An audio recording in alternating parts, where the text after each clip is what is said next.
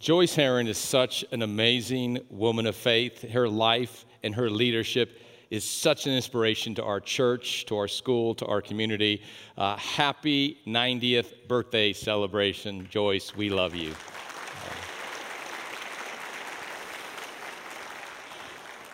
Well, we're going to wrap up our mini series that we started a couple weeks ago, Truth Heist. And if you were here with us two weeks ago, we, we talked about uh, family and how family is under attack. We talked about freedom and how freedom is under attack. And we're going to wrap up this series uh, today talking about faith. And the main idea, the main idea, the main takeaway of the message today is about devotion and how I believe devotion is the steel rod of our faith. We're going to look at the life of Daniel and how he had to face down uh, the wiles of the enemy uh, he had to face down idolatry, the altering of his identity, and immorality in a very immoral culture there in Babylon, and how his devotion to God became the steel rod of his faith. We are living in challenging times, and as Jude, uh, the, uh, the book of Jude, reminds us, we have to contend for the faith. We have to fight for the faith. We have to fight the good fight of faith as the Apostle Paul said. I want to give you a quote from St. Gregory of the 11th century, and here's what this great saint of old said I cry, I cry, I cry again. The religion of Christ, the true faith, has fallen so low that it is an object of scorn, not only to the devil, but to Jews and Muslims and pagans. These keep their law as they believe it, but we, intoxicated with the love of the world, have deserted our law. Wow, that was said in the 11th century. Imagine what he would say today if he were still alive. I'm going to read from the book of Daniel, chapter 1. So, out of love, respect uh, for the reading of God's word, please stand to your feet. Daniel, chapter 1, beginning verse 3. Then the king instructed Ashpenaz, the master of his eunuchs, to bring some of the children of Israel and some of the king's descendants and some of the nobles, young men in whom there was, there was no blemish, but good looking, gifted in all wisdom, possessing knowledge, and quick to understand, who had the ability to serve in the king's palace, and whom they might teach the language and literature of the Chaldeans. And the king appointed for them a daily provision of the king's delicacies and of the wine which he drank, and three years of training for them so that at the end of that time they might serve before the king. Now, from among those of the sons of Judah were Daniel, Hananiah, Mishael, and Azariah. Let us pray. God, we thank you for today. We thank you for this incredible time of worship, the breaking of the spiritual bread and drinking of the spiritual cup from heaven, representing our Lord and Savior. Thank you now for the uh, breaking of the spiritual bread of life, the distribution of the word. Thank you that, Lord, this Thanksgiving week, as we lead up to Thanksgiving, we have so much to be grateful for. Thank you for your many blessings in our lives and over our lives. We acknowledge them today by setting aside this time to honor you. It's the name of Jesus that we pray. And all of God's people said, Amen. You may be seated. Daniel was a descendant of the royal tribe of, of Judah, uh, of the family of David. And he was taken captive. He was basically kidnapped, uh, abducted to live in Babylon. And as a youth, he and several of his friends and the Bible refers to Daniel as one of the godliest men in all of Scripture. Matter of fact, he would be on the Mount Rushmore, uh, God's Mount Rushmore of godly men. Uh, Ezekiel, the prophet, God through the Ezekiel prophet, said it this way in Ezekiel 14 14. Even if these three men, Noah, Daniel, and Job, Noah, Daniel, and Job, were in it, they would deliver only themselves by their righteousness, says the Lord God. So these were the these were like righteous, righteous guys. Noah, Daniel, and Job. So Daniel was one of them. And to me, Daniel had this uh, incredible devotion to God.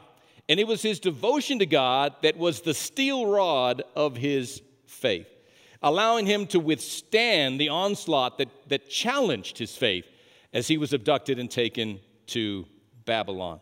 I'm going to have several quotes uh, in the message today. Uh, once again, Soren Kierkegaard, the Danish theologian, he said this Verily, there is that which is more contrary to Christianity and to the very nature of Christianity than any heresy and schism, more contrary than all heresies and all schisms combined, and that is to play Christianity.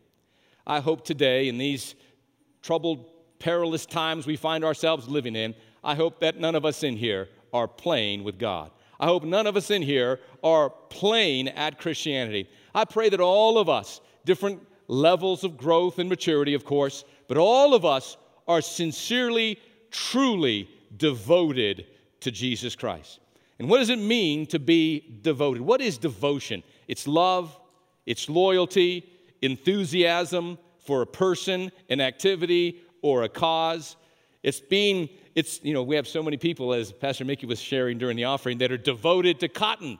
This is the, like, the largest cotton patch, you know, uh, per acre, per capita in the world. Uh, here in Lubbock. And uh, I've been reading those beautiful cards that you all filled out for the 20th anniversary. And I came across one of those cards as I was reading them from one of our members who's a cotton farmer. Happens to be uh, Pastor Mickey's, uh, uh, his, his wife's, uh, fa- his father in law. And he said, uh, he ended his nice comments and he said, uh, to God, family, faith, and cotton. I thought, that's a person that's devoted, right? That's passionate about cotton. Pastor Mickey didn't say it in this service, but in the classic service, he said, and that's why even though I don't sit in the stripper, I, I, I can still give God thanks for cotton. And I thought, you know, words have meaning in different contexts. And I'm from New Mexico, and that word has a different, entirely different meaning than, than, that, than it does here. And so I thought, do I need to pray for Pastor Mickey now? So he cleaned it up for this service, but I was going to use it anyway. I was going to use it anyway. Devotion. So if there, if there was a devotion meter for your faith, what would it be reading? Hopefully, it wouldn't be two or three today. If it is, well, after today, I pray it goes up to five or six. But I hope all of us in our devotion meter, devotion to Jesus, devotion to Christ, I hope for all of us it's pushing, you know, seven, eight, maybe even nine. Once again, Soren Kierkegaard said this. He said, 12 men devoted to Christ recreated the face of the world. Imagine that. 12 men, one backslid, and then they added a 12th man. Okay? Uh, but these 12 apostles of the Lord, they changed the face of the earth. Christ, imagine this Christianity, after the resurrection of Christ, 300 years later became the first dominant world religion. I don't know if that's good or bad, but in 300 years, the influence of the message of Christ spread around the world because it began with these committed men who were devoted to Christ, and their devotion to Christ was the steel rod of their faith. I believe Revelation 12 11 describes the early followers of Christ and how they were able to conquer the paganism of the world when it reads, And they overcame him by the blood of the Lamb, by the word of their testimony, and they did not love their lives even to the death. That speaks, friend, of devotion. It's the steel rod of our faith. And when our faith is tested, as it's being tested today, uh, our devotion to Christ will support us and sustain us and help us to overcome the onslaught of the enemy. So, Daniel and his three friends in particular, they had to overcome three things idolatry, the attempt to alter their identity, and the corrupt immorality that was a part of the Babylonian kingdom at that time. Let's talk about the first one idolatry. The Bible has a lot to say about the topic of idolatry. Uh, 1 Corinthians 10 14, let's read it out loud together. Therefore, my beloved, flee from idolatry. This is Paul writing to uh, the Corinthian Christians. He's writing to Christians. And he's saying, Beloved, flee, run from idolatry. Uh, they lived in a very corrupt culture. Corinth at that time, that that they, this young church was trying to grow and they were trying to become more Christ like, and they had a lot of carnality, uh, a lot of fleshly behavior in that church, and it took a while for them to reach a, the, the proper level of sanctification because that is a process. Justification happens instantaneously, but our growth and becoming more like, like Christ is something that we're committed to uh, the rest of our life this side of eternity. And they had to be reminded to stay, to flee from idolatry. The Babylonians were idolatrous people, and yet Daniel and his friends they remained devoted, true, truly devoted to the one true uh, God who created all things. Idolatry.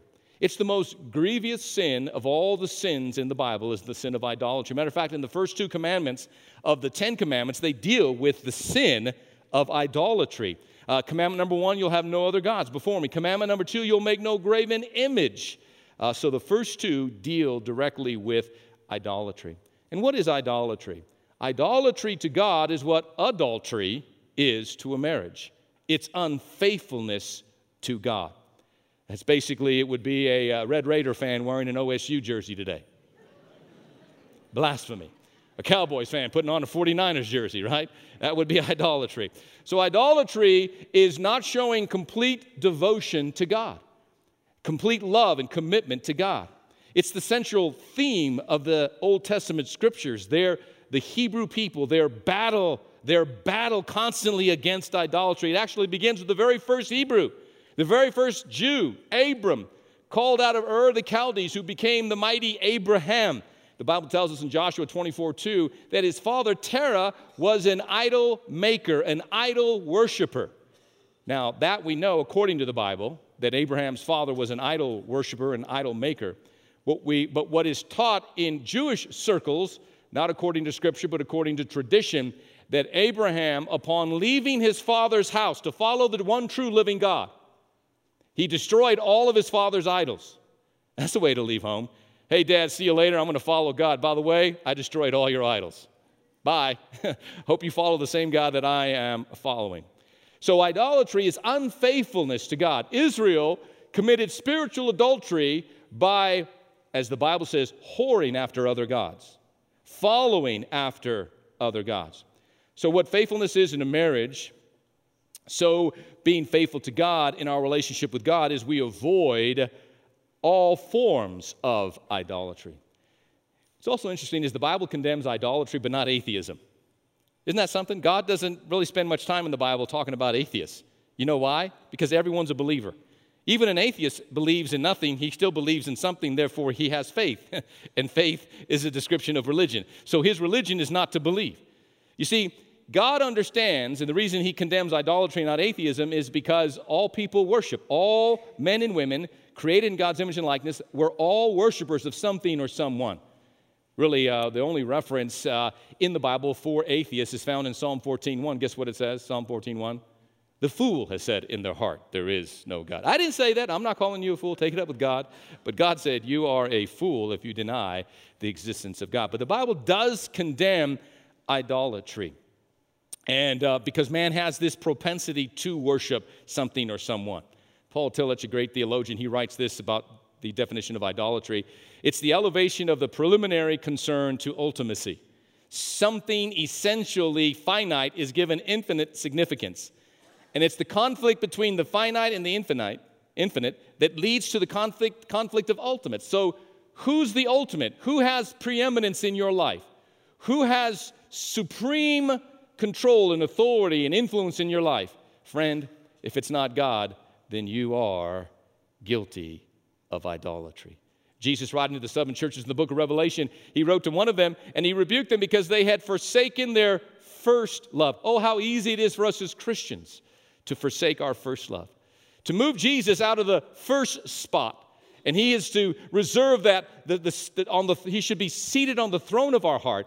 And sometimes we allow our faith and our love and our devotion to Christ to fall off the altar of our heart, and we place something or someone else in place of that. That is truly the definition of idolatry. It's the worship of beauty or money or sports or power or freedom or politics or religion. Or get this, there are still people that worship Elvis in America today. Elvis, I Googled it to make sure I was right. Yes, there are people that worship Elvis and they think he's still alive. But anyway, Dostoevsky, uh, in his, one of his great writings, The Adolescent, he said this if man, if man rejects God, he will have to worship an idol. If man rejects God, the only alternative is to worship an idol because man was made to worship. There's a God shaped void in every human being, and it will be filled with something or someone. So Daniel is now living in Babylon, and yet, even though he's living in Babylon, he's staying true to the one true God because his devotion to God became the steel rod of his faith. As John Calvin said, the French theologian, pastor, and reformer, he said, Every one of us, even from his mother's womb, is an expert in inventing idols. Our hearts are idol factories. Our hearts, as human beings, our hearts are like idol factories. And the only way that we'll be able to overcome idolatry is to remain devoted to the one true, all powerful God. But not only was Daniel challenged in the area of idolatry, but the area of his identity. In Daniel 1 5, 6, and 7, it says, The king assigned them the best food and wine from, the own, from his own kitchen during their three year training period, planning to make them his counselors when they graduated. Daniel, Hananiah, Mishael, and Azariah were four of the young men chosen, all from the tribe of Judah. However, their superintendent gave them Babylonian names as, followers, as follows Daniel was called Belshazzar. Hananiah was called Shadrach. Mishael was called Meshach. Azariah was called Abednego. You change a name, you could change an identity. When God wanted to change someone's identity in the Bible, He changed his name. He said, You'll no longer be Abram, you'll be called Abraham. You'll no longer be called Jacob, which means deceiver or subplanter. You'll be called Israel, which means prince with God. He even told uh, Cephas, You'll now be called Peter, which means rock. When God wants to change an identity, He changes his name because there's power in a name. And when you name something, you give it power. When you name something, you give it power in your life. And so the Babylonians wanted to change their identity, wanted them to uh, stop identifying with the Hebrew God and to identify with their false God. So they went as far as changing their name and even trying to change their sex. See, in the Old Testament, these men were made eunuchs. They were, they were, their manhood was taken from them, cut from them, and uh, this, is, this was now their lot for the rest of their life. But even though they tried to give them a sex change, and even though they tried to change their name, how many know they were true to who they were as image bearers of Almighty God? Their devotion in God was the steel rod of their faith that allowed them to endure such humiliation and yet remain true and faithful to God. No matter how far or how deep into sin someone may go. Someone may actually go deep into that transgender lifestyle and uh, try to transition and, and, change their gender, which, by the way, you cannot do. it, it is, a, uh, it is not biologically possible. Uh, there, it is not possible in, uh, under heaven for anyone to change their biology, to change the way their chromosomes, the way God made us, male and female. You can change the plumbing, you can change your name, you can change your thinking, but you can't change the way God created you, separated you, made you fearfully and wonderfully in your mother's womb. But even if you did go through all of that and you come to faith in Christ, you may not be able to change what's already been done, but God could change your heart and God can give you back your true identity and God gives you a new name. He calls you a child of God. He calls you a Christian, for they were first called Christian in Antioch. No one is beyond the reach of God's love, God's grace, and God's power. That's why Paul said, I'm not ashamed of the gospel of Jesus Christ. It's the power of God to them that believe. And if you will believe, if you will believe, there's power in the gospel to change your life from the inside out. But all it takes is faith and belief in God. And Daniel and his friends had that. There are several heart-stopping truths in the Bible. One of them is found in Genesis 1:26 when it says this, and God said, Let us make, let us make, let us make man in our image and in our likeness. Let us make man in our image and in our likeness. He's speaking of more than one there, our, right? Who's he referring to? The Father, the Son, the Holy Spirit, the Holy Trinity. Let us make man in our image, according to our likeness. And so God created man in his image and his likeness. That's why every human life is worth something of great, great value, immeasurable value. Every human person, we prize each human life because we know in actuality, every human life Every person is a image bearer of Almighty God. Think about how we would be horrified if somebody took a, a, a, work of art, a masterful work of art, a masterpiece. And I Googled, I, I thought, you know, what's the most expensive, most valuable piece of, of artwork, of painting in the world today? Guess what it is? Leonardo da Vinci's Mona Lisa.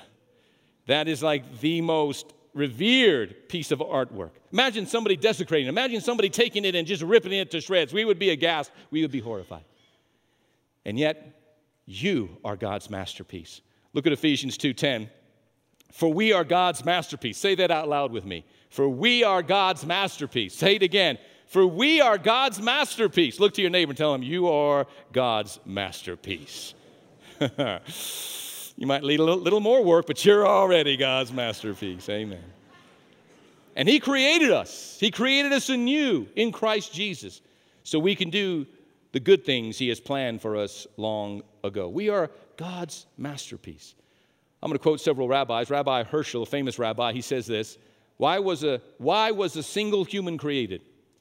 To teach you that from for him who destroys one man, it is regarded as if he had destroyed all men and that for him who saves one man, it is regarded as if he had saved all men. And he goes on to say, Rabbi Herschel, there is no ordinary man Every man is an extraordinary man. So every human is created in the image and likeness of God. So then, every violation of any human is an offense against God, for God, as the Hebrew rabbis taught, for God is the third invisible person. The third invisible person. When you insult another human being, you're actually insulting the image, the image bearer of God, which is indirectly insulting God. Even Jesus, when he confronted Saul of Tarsus on the road to Damascus, said, Saul, Saul, why do you persecute me? He said, he basically said, I didn't, I've done nothing to you, Jesus. As much as you've done it to the least of these, my brethren, you've done it unto me. And that's why this gives us motivation to love our neighbor, to love our, to even love our enemies. Because every single human being, no matter the color of their skin or their ethnicity, every single human being is a bearer of the image of God. And that's the, let's, if we're going to clap, let's clap. they, all of us are. And imagine what that means the image and likeness of God. It's the cornerstone and the foundation of, of, of truly loving your neighbor and loving yourself, to have self dignity, to have a sense of self worth and purpose. How much more when you become a Christian? But even before you become a Christian, you may not be a child of God because you have to be saved to be a child of God, but you're a creation of God. You're a creature of God. And the value and the dignity of every human life that's why God abhors the shedding of innocent blood. That's why God commands, Thou shalt not murder. God hates the one that sheds innocent blood. Why? Because it is a direct assault on the image bearer of God themselves. Now, at times, killing is necessary. Self defense, law enforcement, military. Romans 13, Paul said that they execute God's wrath against evildoers. There are some people that aren't fit to live. That's why the Bible doesn't condemn, condones capital punishment. Matter of fact, in the Old Testament, people receive capital punishment, uh, their life for the life that they took, in three areas of crimes committed murder, rape, and kidnapping were capital offenses in the Old Testament. For many years, in most states in the United States, those were also capital offenses. So there are times that an image bearer of God has to be put down. Peter said it this way Peter in the New Testament, he said, They are brute beasts that need to be caught and destroyed. Some men, some women, primarily men, are so evil and do such evil in the world, uh, the only saving grace and protecting of other image bearers of God is that they are caught and they are destroyed. They are eliminated. And God had to make that uh, adjustment to the, his plan because of sin and because of the fall of man. But normally, every one of us should value every human life from the womb to the tomb because everyone is an image bearer of God. Lord, help remind us of that. Help remind us of that when we get frustrated with coworkers or church members or family members. Help us remind when we get frustrated with neighbors, or help remind us that when we get frustrated with people that believe differently than us or live differently than us. That you and I must see God in others, see the image of God and the likeness of God in others. And matter of fact, not just men, but men and women. According to Genesis 5 1 and 2, God makes it clear that both male and female are included under the designation of Adam, from the earth. Adam means from the earth, who were made in God's image and God's likeness. Turn your name and say, Hello, image bearer of God. Go on, Hello, image bearer of God, right? How does that sound? How does that sound? Sounds good. And then in verse 3 of Genesis 5, it says this it reports that Adam fathered a son in his likeness according to his image. Adam fathered a son in his likeness according to his image. Now, my youngest son, Jonathan, was on the video announcements. He's in my likeness and in my image. Why? Because he's my son. He's not me, but yet he's a part of me. You and I were created in the image and likeness of God. A part of God is in each and every one of us. Hallelujah. People often ask Mother Teresa, you know, that great inspirational life of Mother Teresa. She loved the poor, and she did so much to honor the dignity of, of all suffering humans, no, regardless of the cause or the, or the circumstance. How can you love them? And she would always grasp their hand and slowly wiggle one finger at a time. She said, I'll give it to you in five words you did it to me. Jesus said, As much as you've done it to the least of these, my brethren, you've done it unto me. And so, Mother Teresa, Mother Teresa saw Christ in the face of those she ministered to. May we see Christ in the face of others that we are ministering to. Image bearers of God and what that means. Now, I must make a theological distinction here. We're not image bearers of God like Christ was the image of God. In Colossians 1:15, it says he, Jesus, is the image of God. He's the image of the invisible God, which means this in the Greek translation, he is the exact representation of God the Father because he himself was God, God the Son. Christ was God in human form, and we can't say that about any other human being. You all know the distinction between us being made in the image and likeness of God and Christ being the image of God. Raise your hand if you know. If not, we're going to continue class. Okay. okay. But you still are a work of art. You still are a masterpiece. So Daniel had to overcome the idolatry. Daniel had to overcome the altering or the attempt to alter his identity. And finally, Daniel had to overcome the immorality of his day. And once again, his devotion to God was the steel rod of his faith that caused him and allowed him and his friends to stay true to God, to stay committed, devoted to God. How imagine how immoral Babylon was. And the Bible says in Daniel chapter 1 verse 8, but Daniel pur- purposed in his heart. Say that with me. But Daniel purposed in his heart. Say it again. But Daniel purposed in his heart. What, what was the purpose? What was the conviction in his heart? May it be in our hearts that he would not defile himself with the portion of the king's delicacies.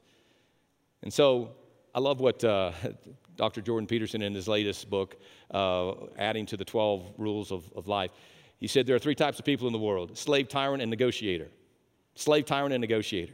You're either one of those three slave, tyrant, tyrant. Either you're the tyrant that says, do it this way because I said so, right? You just dominate everything and everyone. Or you're, and you're, or you're the slave that just does what everybody tells you to do, right? And then in life, there's that unique person. And I always like to tell, I, have raised my boys saying, you don't get in life what you deserve. You don't get in life what you need. You don't get in life what you want. You get in life what you, say with me, negotiate for, right? So I love how Daniel negotiated with the superintendent.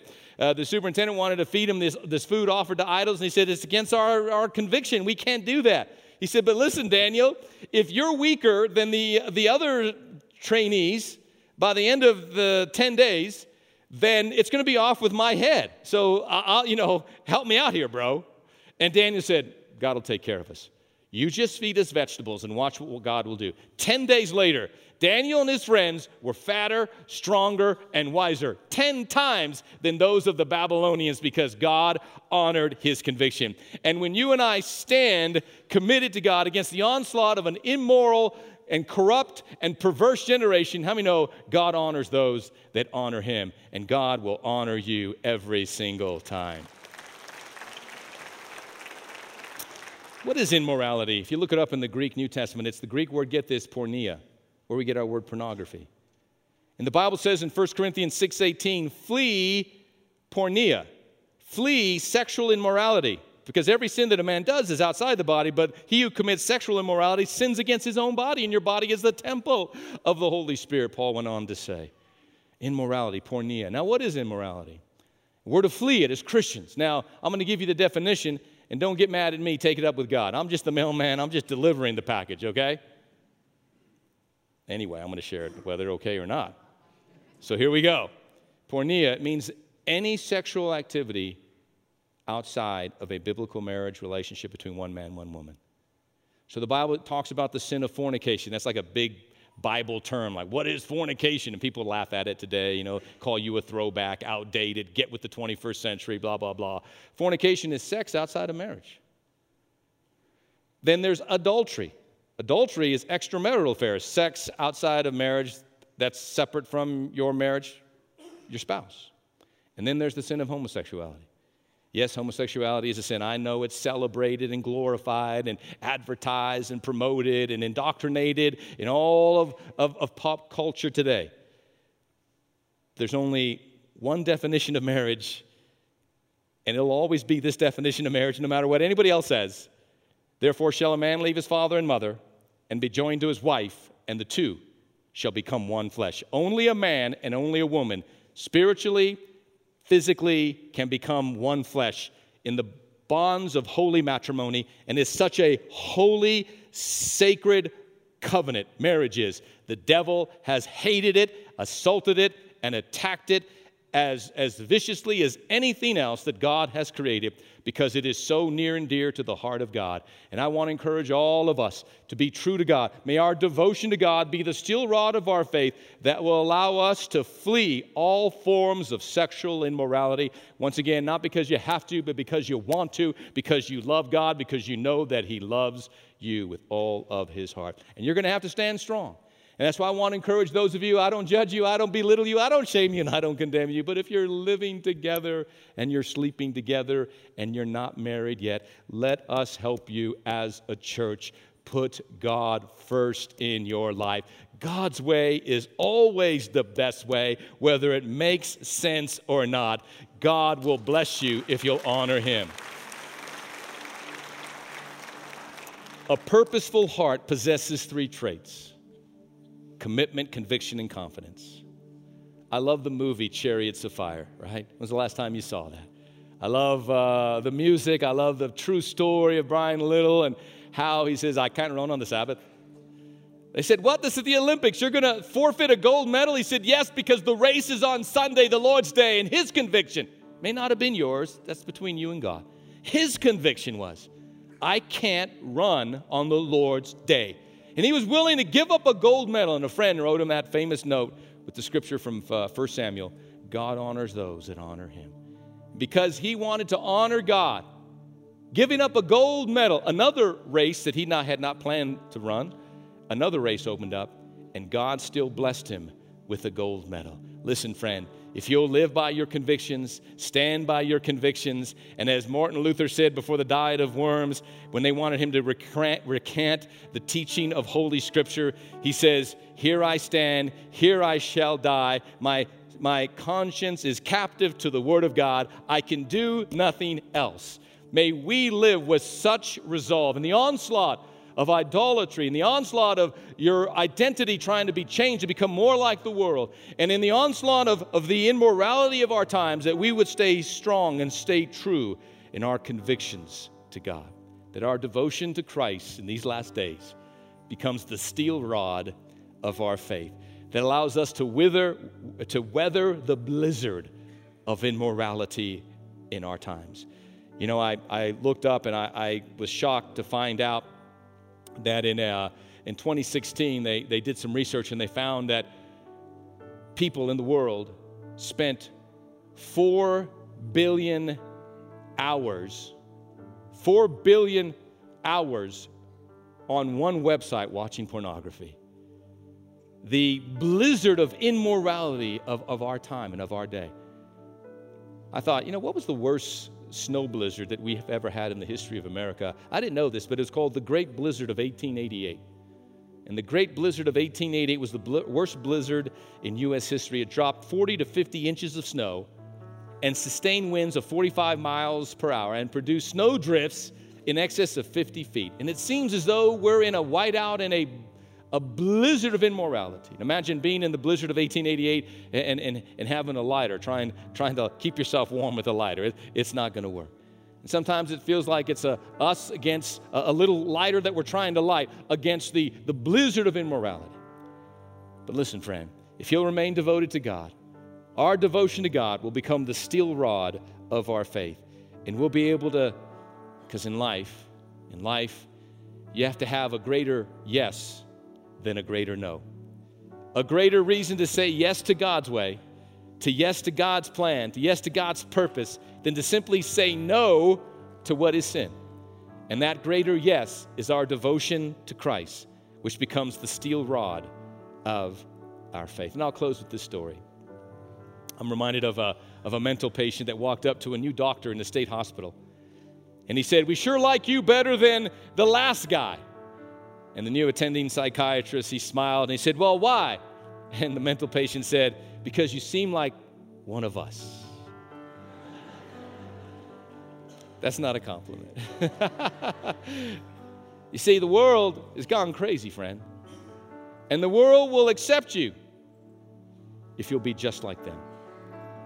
But because you choose to go against the grain, to go against the flow, to live right side up in an upside down world, the world looks at you, can't figure you out, ridicules you, mocks you, despises you, and rejects you because you're not like them. It's been said Christians are not required to change the world, but we are required to not let the world change us. There's no place in the Bible where it says, go and change the world. We're to go and be faithful messengers of the gospel. We're to go and preach the gospel in all the nations of the world. We're to make disciples. We're, we're to, the Great Commission is to, is to share Christ with as many as possible. It's not our job to convert them. We're not to Christianize the world, we're to evangelize the world, and there's a world of difference between those two missions. Where our assignment is to preach the gospel. And so we're not trying to change the world, we're just hoping the world doesn't change us. There's a, an old fable of a guy that went into a city back in the 1800s, you know, and, and uh, was just preaching loud and preaching bold and preaching long and warning the people of coming judgment and of repent of your sins. And he faithfully went to the town square and did that every day. And people finally came up to him. They said, This is an exercise of futility. Do you think that you're going to change the world by preaching as long and as loud as you do? And he said, No, that's not why I'm doing it. I'm preaching loud and I'm preaching long, not to change the world, but to ensure that the world doesn't change me. Every head bowed, every eye closed. Father, we humbly come before you today. We thank you for the truth of your word that you've spoken to us by your Spirit. May my words fall on deaf ears, but may your word find a home in our hearts. Every head bowed and every eye closed, simply ask the Lord, Lord, what are you saying to me? What are you speaking to me through the message today? May we have ears to hear and heart to receive the truth that God's deposited within our life and then be doers of that word and not just hearers only. Now, with heads bowed and eyes closed, if you're here today and you don't know Christ as your personal Lord and Savior, or you'd like to rededicate your life to Christ, I'm going to lead you in a prayer. And the rest of the congregation is going to pray this prayer along with you to encourage you. But this prayer will do nothing and mean nothing unless you say it with your own mouth and mean it from your own heart. And so you're saying, well, what am I about to pray? If you are not a Christian, you'd like to surrender your life to Christ, invite Christ to come into your life, become born again, and become a brand new person on the inside, then you'll pray this prayer and God will change your life. If you've already prayed and committed your life to Christ and you would already consider yourself a Christian, but you've backslidden and you want to rededicate your life to the Lord, come back into fellowship with the Lord, I'm going to ask you to pray this same prayer as a prayer of rededication. Here we go. Dear God in heaven, I know I'm a sinner in need of a Savior. There's only one Savior. His name is Jesus. I call upon you, Jesus. I ask you now, come into my heart, come into my life, be my Lord, and be my Savior. I turn from sin to the true and living God. I receive His love, His grace, and His forgiveness. Dear God in heaven, you're now my Father and I am your child. Fill me now with your Holy Spirit. Give me strength to live for you and serve you all the days of my life, beginning today for the rest of eternity. In Jesus' name, amen. Let's give the Lord a hand of praise. God bless you, church family.